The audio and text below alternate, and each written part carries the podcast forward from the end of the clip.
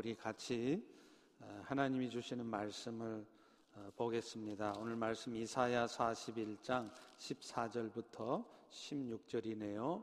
스크린 보시면서 짧으니까 같이 합독해서 읽겠습니다. 시작. 버러지 같은 너 야고바 너희 이스라엘 사람들아 두려워하지 말라. 나 여호와가 말하노니 내가 너를 도울 것이라. 너의 구속자는 이스라엘의 거룩한 이이니라. 보라, 내가 너를 이가 날카로운 새 타작기로 삼으리니 내가 산들을 쳐서 부스러기를 만들 것이며 작은 산들을 겨같이 만들 것이라.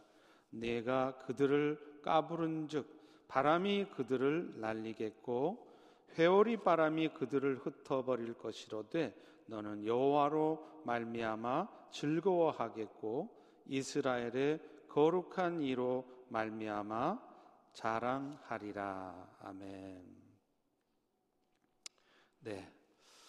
오늘 설교의 제목은 어, 믿기만 하라라는 제목으로 같이 은혜를 나누도록 그렇게 하겠습니다. 음, 믿기만 하라. 사실 어, 이 말처럼 위험해 보이는 말이 없는 것 같습니다. 분명히 어, 성경에 나와 있고 예수님이 하신 말씀인데도 그렇습니다. 실제로 복음서에 보면은요, 예수님이 회당장의 딸 야이로가 죽었다는 소식에 절망하고 있던 사람들에게 그렇게 말씀하십니다. 두려워하지 말고 믿기만 해라. 그러면 너의 딸이 구원을 얻을 것이다. 그리고 나서 예수님은요, 인간의 이성으로는 도저히 상상조차 할 수 없는 일을 그들의 눈 앞에서 펼치십니다. 죽었던 회당장의 딸이 다시 살아나게 하신 것이죠. 오늘날 세상의 사람들은 눈에 보이는 것만을 믿습니다. 심지어 교회조차도 우리 그리스도인들조차도 그렇습니다. 그러다 보니 이제는 더 이상 교회들이 믿음의 공동체나 은혜의 공동체가 아닌 무슨 회사 같은 그런 느낌이 들 때가 있습니다. 눈에 보이는 것을 가지고 판단하고 사람의 생각과 경험에 의해서 판단을 하기 때문입니다. 그러면서 오히려 믿기만 한다고 됩니까? 그래도 우리가 뭔가 해야 일도 되는 것이지요. 이런 말을 합니다. 분명 맞는 말입니다. 오히려 그 말이 이성적이고 합리적인 부분이 많습니다. 그러나 열심을 다한 준비, 노력보다 더 중요하고 우리 그리스도인들에게 있어서는 먼저 해야 하는 것이 바로 믿음을 갖는 것입니다. 사실 우리가 죄 용서함을 받고 영원한 생명의 은혜를 얻은 이유가 무엇입니까? 우리가 의지적인 노력으로 열심을 다해 선한 삶을 살아서가 아니었습니다. 말도 안 되는 방법, 인간의 이성으로는 도저히 이해할 수 없는 방법, 예수님의 십자가의 은혜를 믿음으로 된 것이었습니다. 또 우리가 이 땅을 살아가면서도 마찬가지입니다.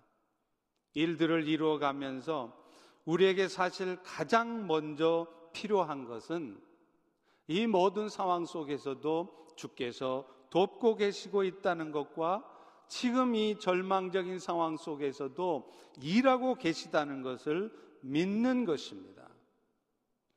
그러나 안타깝게도 많은 경우 우리는 열심히 계획도 세우고 최선을 다해서 준비도 합니다. 그런데 정작, 정작 일들이 이루어지기 위해서 가장 필요한 믿음은 없습니다.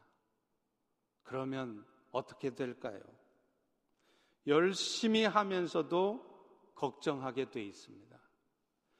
일을 이루어 가실 주님에 대한 기대가 없으니까 열심히 모여 준비는 하지만 열심히 모여 기도는 안 하게 됩니다. 그러다 보면 마음속에 드는 불안감을 어찌할 수 없습니다. 그래서 하고 있는 모습들을 보면 하나같이 문제 있어 보이고요. 되어가는 상황들을 보면 하나같이 믿업지 못합니다. 결국, 결국 어느 순간 터져 나올 수밖에 없는 불평과 원망들이 상황을 더 좋게 만드는 것이 아니라 더 어지럽게 만듭니다. 오늘 본문에서 보면 이사야 선지자는 하나님께서 도대체 어떻게 야곱 같은 사람을 택하셨는지 또 그 부족한 야곱을 어떻게 만들어 가셨는지 그래서 결국은 그 야곱을 통해서 어떻게 영광 받으셨는지를 말씀합니다. 오늘날 하나님 나라의 백성들을 위해서 하나님께서 하신 일과 또 하실 일에 대한 결론과도 같은 말씀입니다. 우리 다 같이 14절을 같이 한번 읽어보겠습니다. 시작. 버러지 같은 너 야고바, 너희 이스라엘 사람아, 두려워 말라. 나 여호와가 말하노니 내가 너를 도울 것이라. 너의 구속자는 이스라엘의 거룩한 이인이라.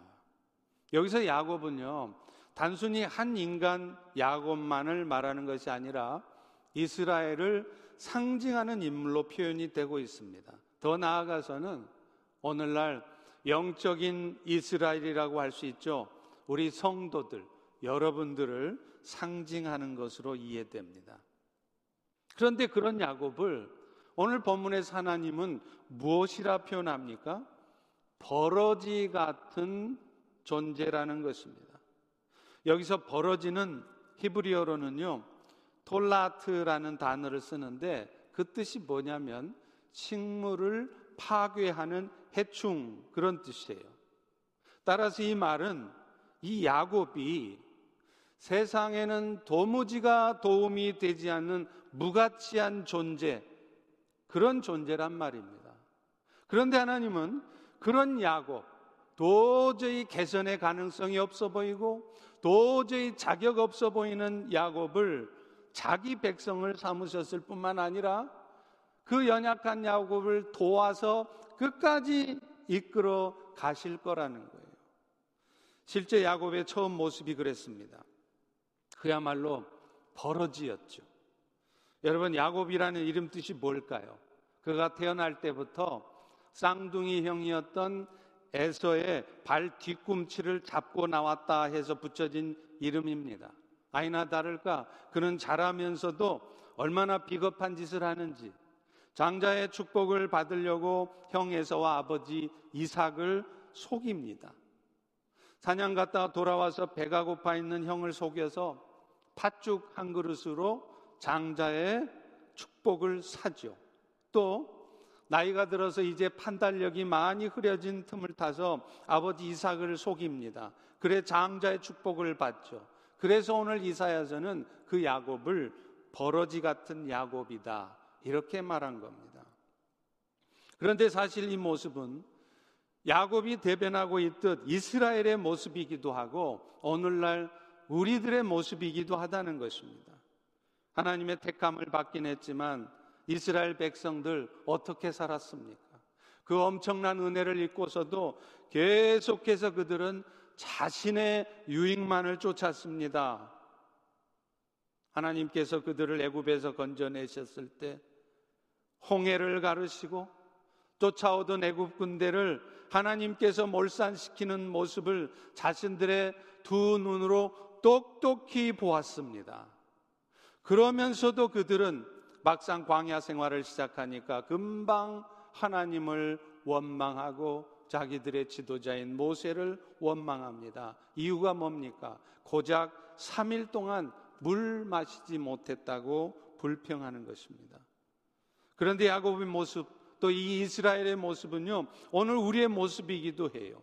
사실 우리들의 이전 모습, 예수를 믿기 이전 모습은 절망적이었습니다.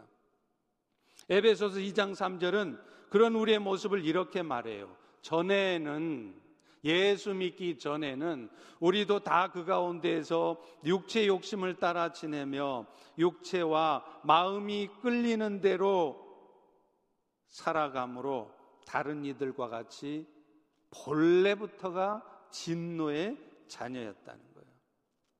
우리의 속은 열린 무덤처럼 썩는 냄새가 나고요.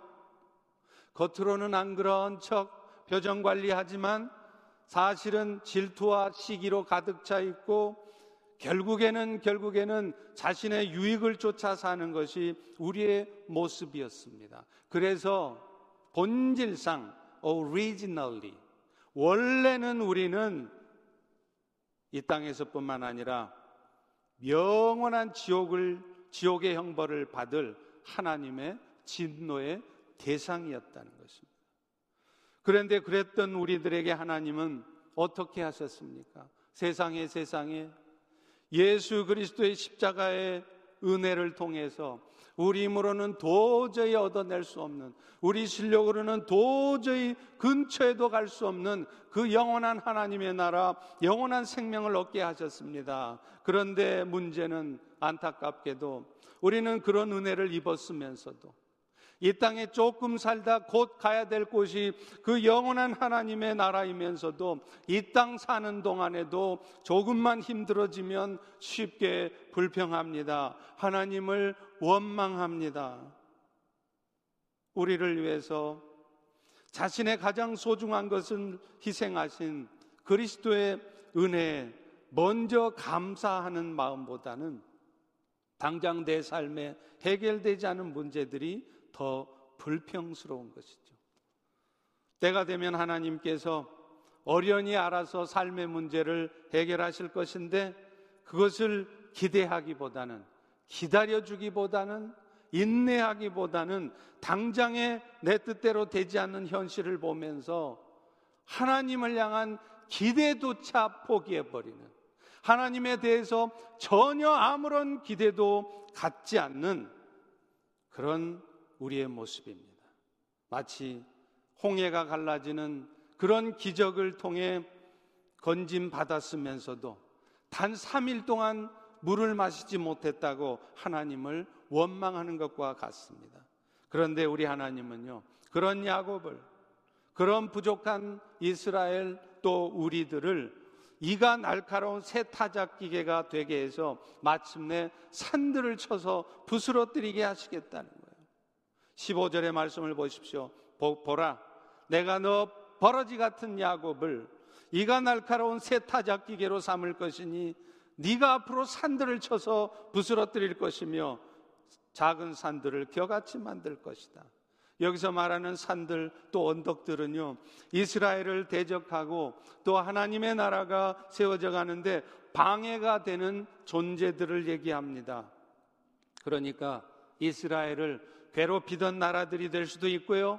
오늘 여러분들을 참 많이 힘들게 하는 여러분의 삶의 대적자들이 될 수 있고요. 궁극적으로는 사탄의 무리들을 말하는 것입니다. 결국 이 말씀은 무엇입니까?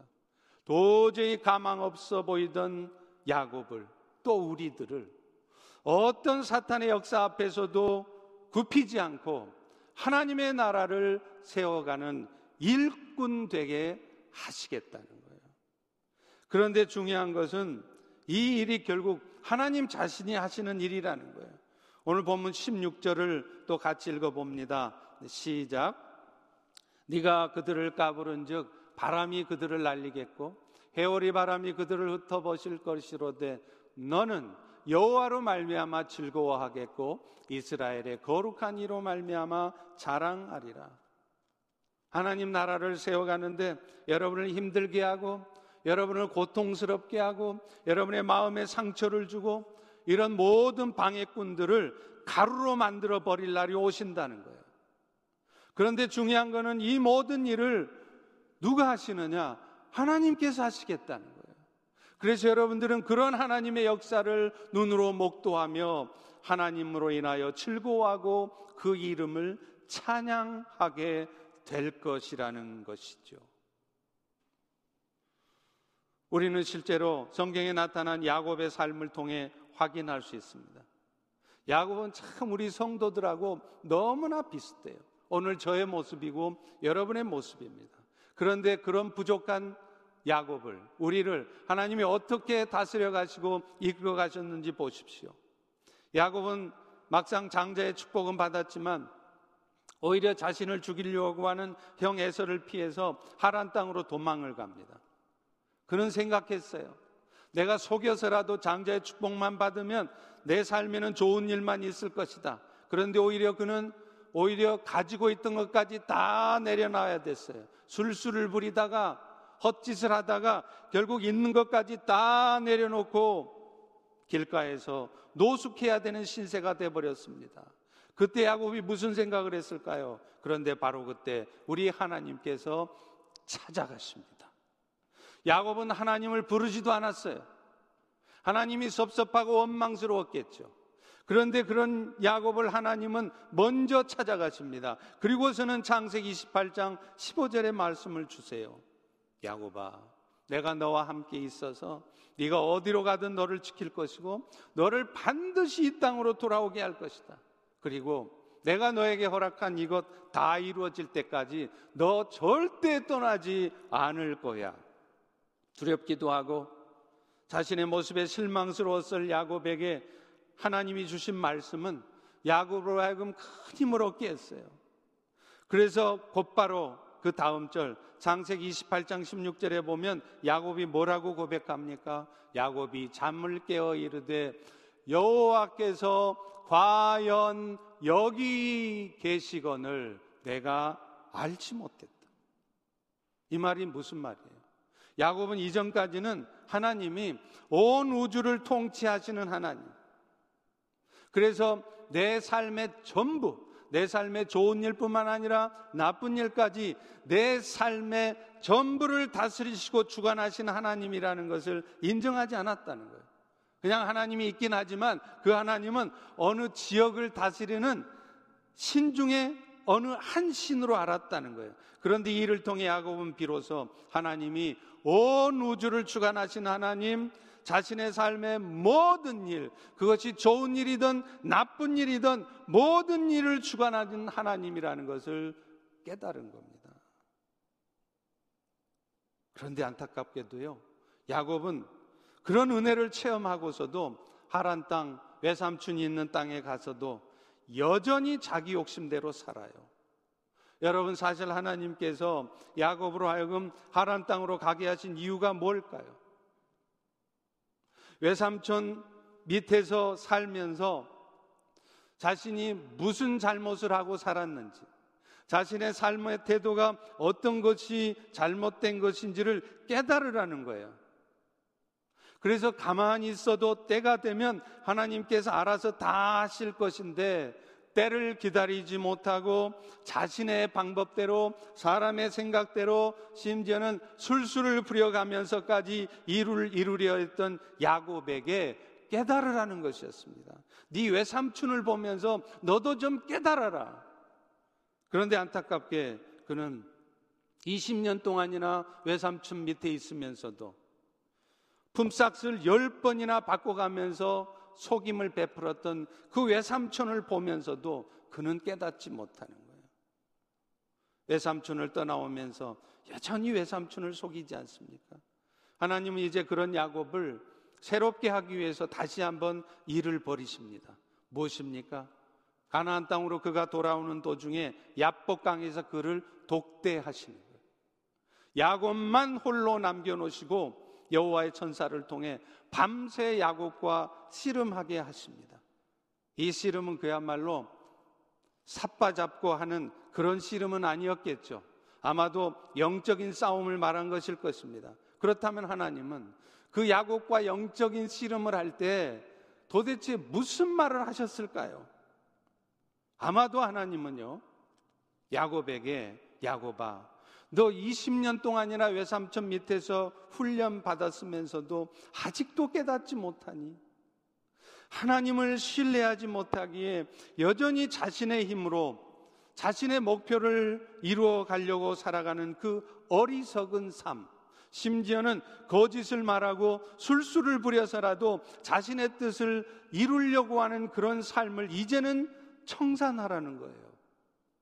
그래서 이제부터는 어떤 상황 속에서도 좀 답답하고 힘들어도 하나님의 약속의 말씀을 붙들고 오직 그분이 이루실 것을 믿고 기대함으로 살아가라고 말씀한 겁니다. 그러나 야곱은 고집을 부렸죠. 아마 야곱은 그때 이렇게 말했을지도 모르겠습니다. 속인 것은 외삼촌이 먼저 아닙니까? 그렇게 속임을 베푸는 외삼촌을 나도 좀 속였기로 그게 무슨 잘못입니까? 하나님이 응징하시기 전에 내가 직접 응징한 것입니다. 이런 야곱에게 하나님은 방법이 없어요. 더 이상 말로 안 통하는 거예요. 가르쳐줘도 안 듣는 거예요. 하나님의 말씀을 듣게 해도 안 듣는 겁니다. 계속 고집을 피우는 겁니다. 계속 잘못된 삶으로 계속 어둠에 머물러 있는 겁니다. 결국 하나님은 야곱의 허벅지 관절을 부러뜨렸습니다. 일이 터진 것이죠. 장세기 32장 25절입니다. 여호와의 천사가 야곱을 이기지 못함을 보고 야곱의 허벅지 관절을 치매 야곱의 허벅지 관절이 그 사람하고 씨름할 때에 어긋났더라. 여러분 허벅지 관절이 뭐냐면요. 대퇴부. 그러니까 장단지라고 그러죠. 그 대퇴부 안에 있는 긴 휘어져 있는 활처럼 생긴 뼈를 말해요. 그래서 옛날 성경에는 환도뼈, 구분 칼뼈라고 했지 않습니까? 그렇기 때문에 이 환도뼈, 허벅지 관절이 부러지면요. 사람은 힘을 쓸 수가 없어요. 서 있을 수조차 없어요. 결국 뭘 의미합니까?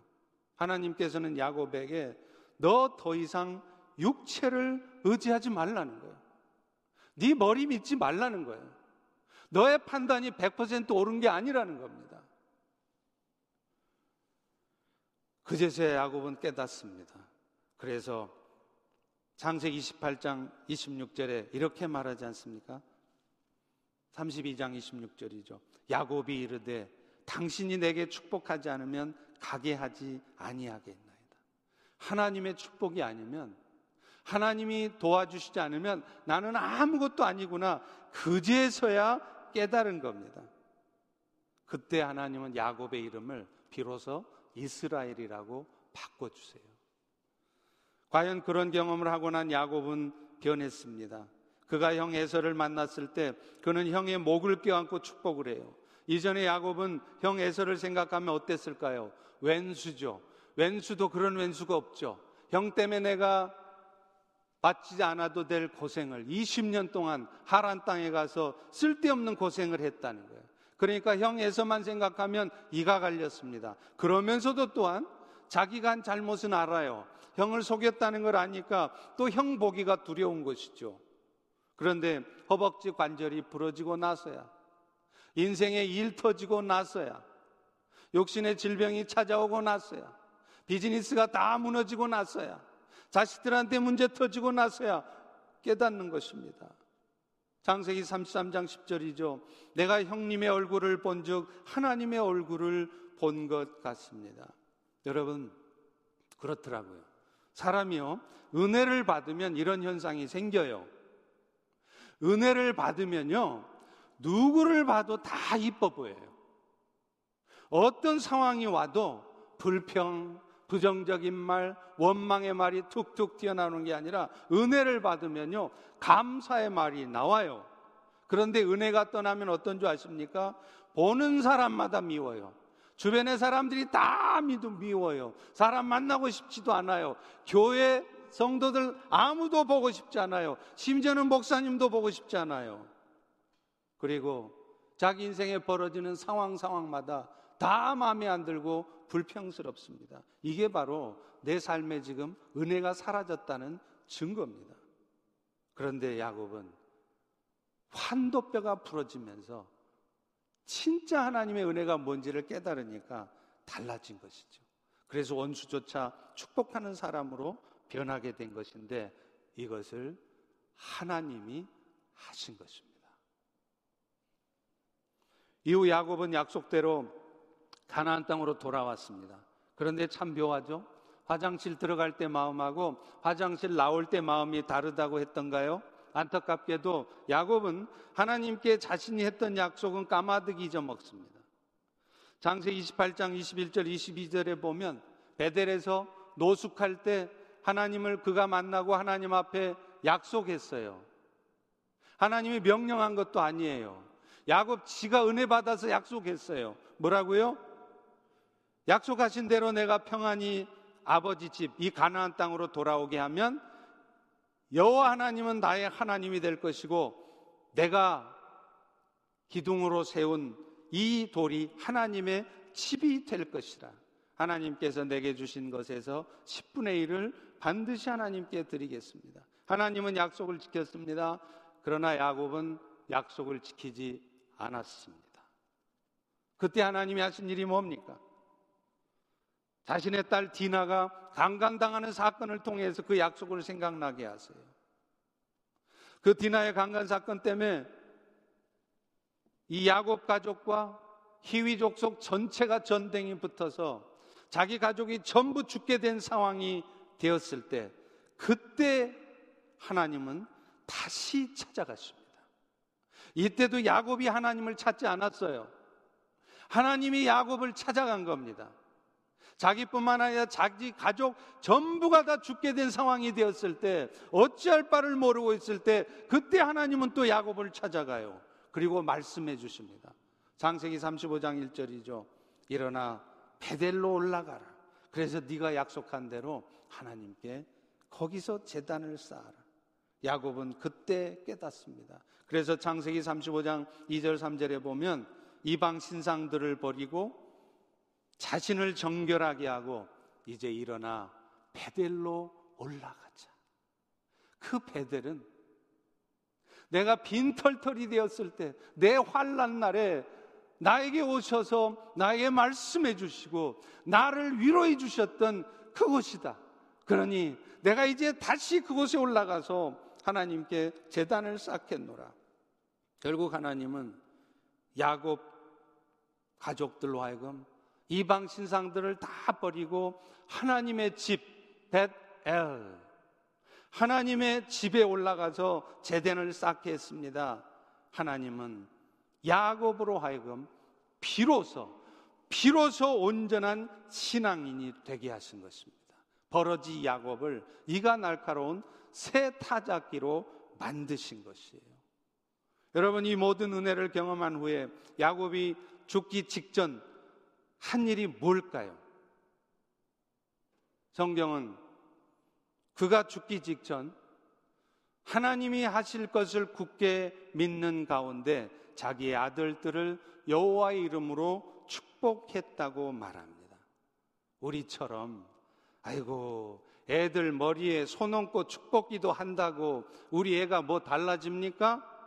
이렇게 말하는 것이 아니라 하나님만이 하실 수 있다는 것을 알기에 내가 저 아이들을 위해서는 오직 기도밖에는 할 것이 없습니다 하면서 믿음을 가지고 아들들을 축복했다는 것입니다.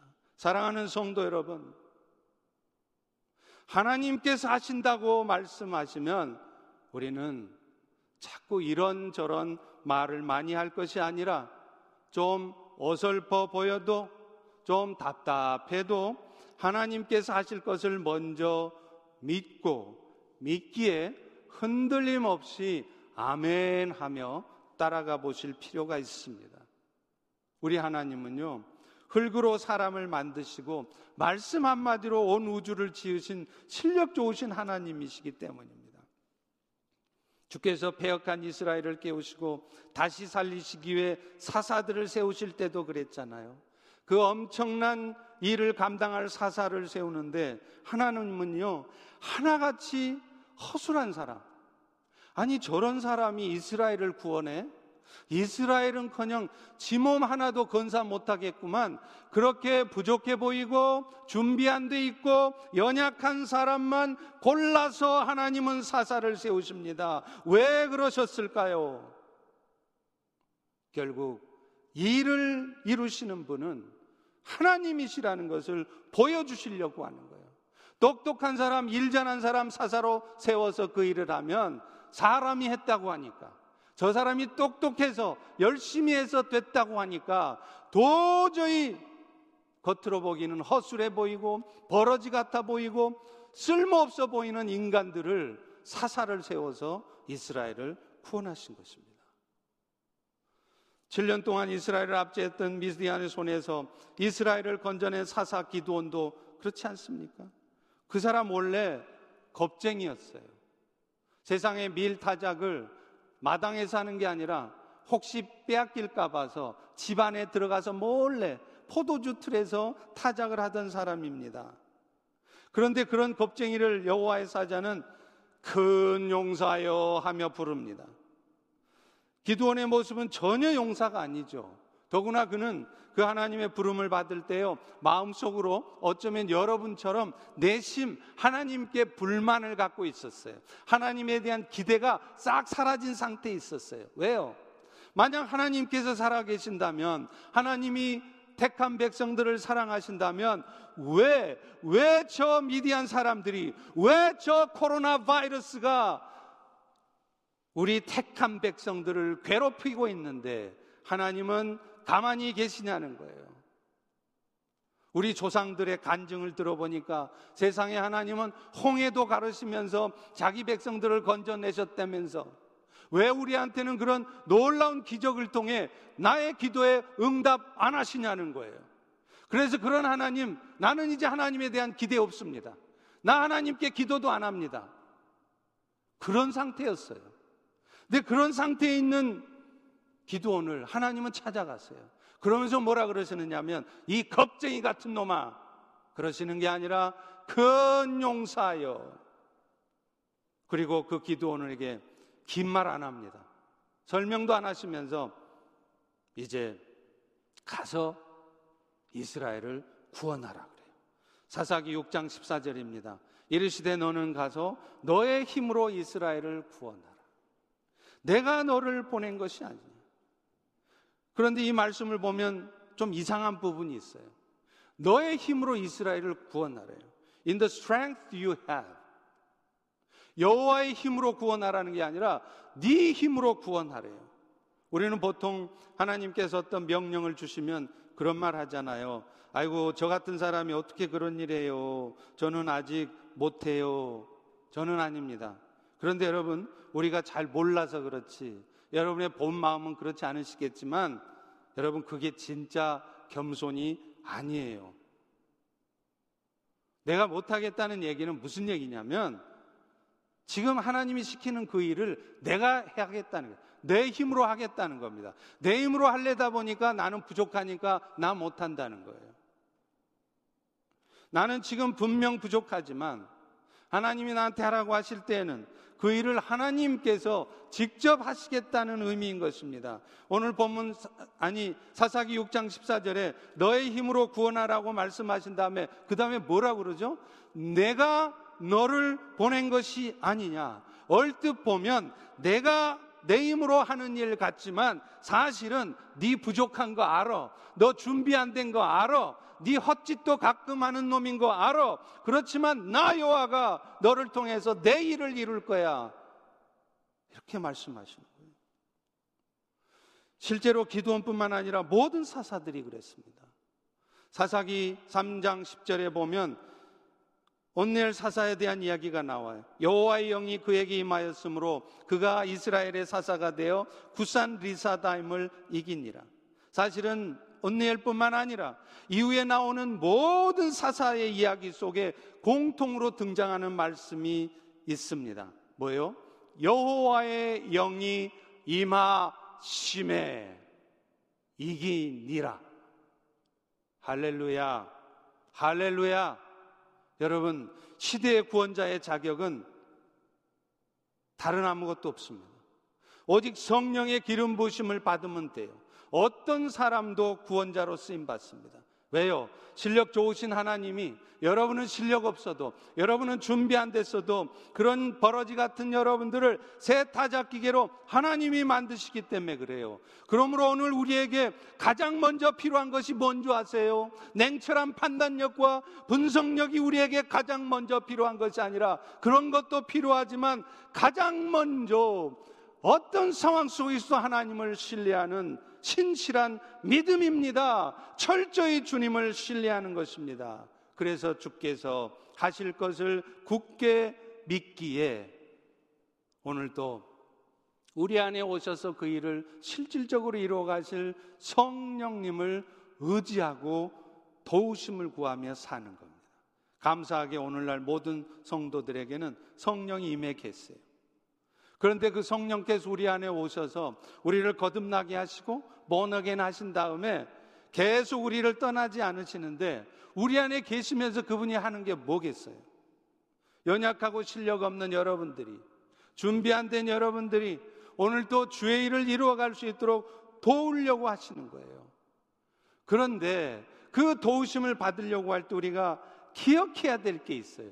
이 부분이 문제가 생기는 겁니다. 그게 뭐냐면 성령께서는 우리가 우리의 삶을 전적으로 성령님께 내어 맡기는 가운데 역사하신다는 거예요.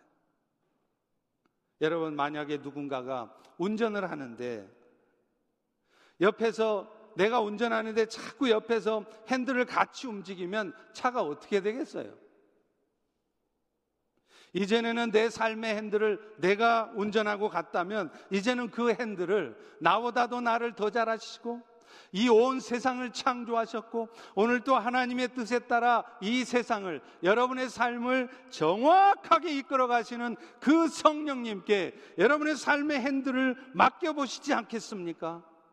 그런데 여전히 내 삶의 핸들을 내가 움직이려고 하니까 사고가 나는 거예요. 일이 터지는 거예요. 여전히 내 마음의 생각과 욕심은 그대로 든 채로 내 뜻대로만 일이 되어지기를 구하기 때문에 성령께서는 역사를 안 하시는 것입니다. 성령님은 인격의 하나님이셔서요. 좀처럼 우리가 자발적인 순종으로 내 삶을 그분께 맡기면서 도우심을 구하지 않는 한 강압적으로 역사하지 않으세요. 그런데 그렇다고 해서 성령님이 항상 기다리진 않습니다. 기다리다가 기다리다가 애통해 하시면서 기다리다가 계속 계속 고집 부리면 어느 순간 우리의 삶을 치고 들어오세요. 간섭하십니다. 그래서 여러분이 교통사고가 나기도 하고요. 그래서 여러분들이 육신의 질병에 걸리기도 하고요. 그래서 오늘 이 순간 코로나 바이러스가 우리의 삶을 위협하는 사태가 생기는 것입니다. 저는 이 코로나 사태와 같은 일도 결코 우연히 생긴 일이 아니라고 생각해요. 특별히 하나님의 나라를 세워가야 할 우리들로 하여금 이제는 더 이상 내 삶의 주인은 내 것이라고 생각하지 말라는 거예요. 너희들 뜻대로 되는 거 하나도 없다는 것을 분명하게 여러분에게 보여주셨지 않습니까? 그렇다면 이제는 내 인생은 내 것이라 생각하고 나의 플랜에 따라서가 아니라 나의 욕심과 나의 생각에 따라서가 아니라 성령 하나님께 맡기셔야 돼요. 그런 우리를 통해 믿음의 역사를 이루어가고 싶어서 하나님은 코로나 사태와 같은 일을 생기게 하신 것입니다. 사랑하는 성도 여러분, 하나님을 한번 믿어보세요. 여러분보다 여러분을 더 잘하시는 하나님께서 여러분을 통해 뭔가를 하시려고 하는데 문제는 여러분이 잘 믿지 않는 거예요.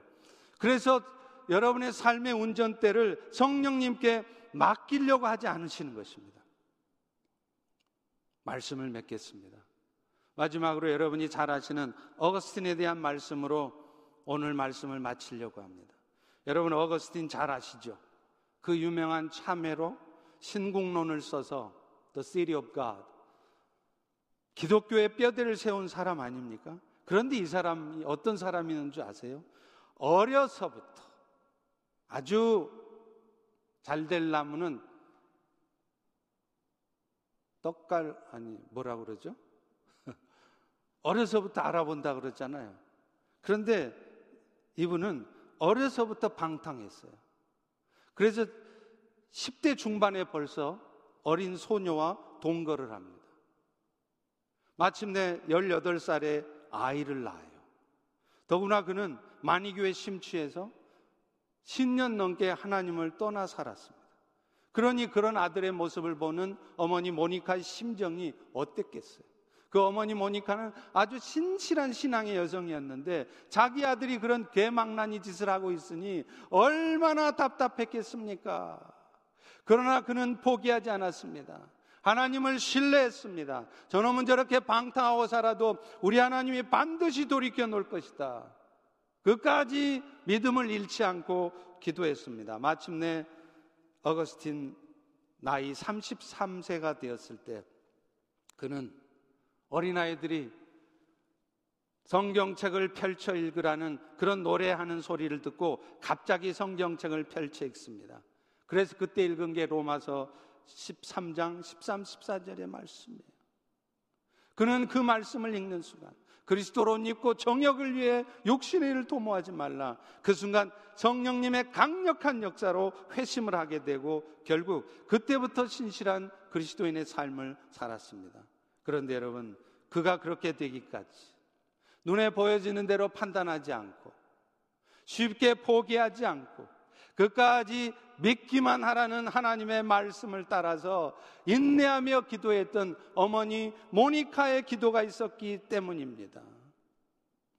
사랑하는 성도 여러분, 믿기만 하라는 말을 순전하게 받아들이고 그래서 끝까지 인내함으로 하나님의 역사를 경험한 모니카처럼 오늘도 하나님을 믿기에 주 예수 그리스도의 은혜를 믿기에 여러분의 삶을 성령께 의탁하고 어찌하든지 말씀대로 순종하며 살아갈 때 여러분의 삶에도 놀라운 주의 역사가 버러지 같았던 인간이 새 타작기가 되는 역사가 나타날 수 있기를 간절히 축원합니다.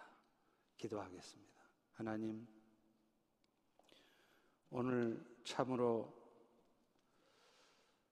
야곱의 인생을 보면서 우리와 너무나도 흡사한 야곱을 보면서 그 버러지 같은 인간 야곱을 결국은 새 타작기계로 만들어내시고야 마시는 하나님 주 예수 그리스도의 은혜 성령 하나님의 역사하심을 알게 하시니 감사합니다.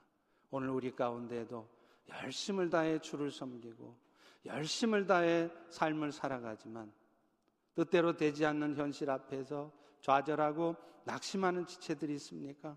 다시 한번 저들의 마음을 새롭게 해주시고 결국 일을 이루시는 분은 우리가 아니라 하나님이시라는 사실을 깨달으며 믿기만 하라는 예수님의 음성을 마음 깊이 새길 수 있도록 도와주시옵소서. 예수님의 이름으로 기도합니다. 아멘.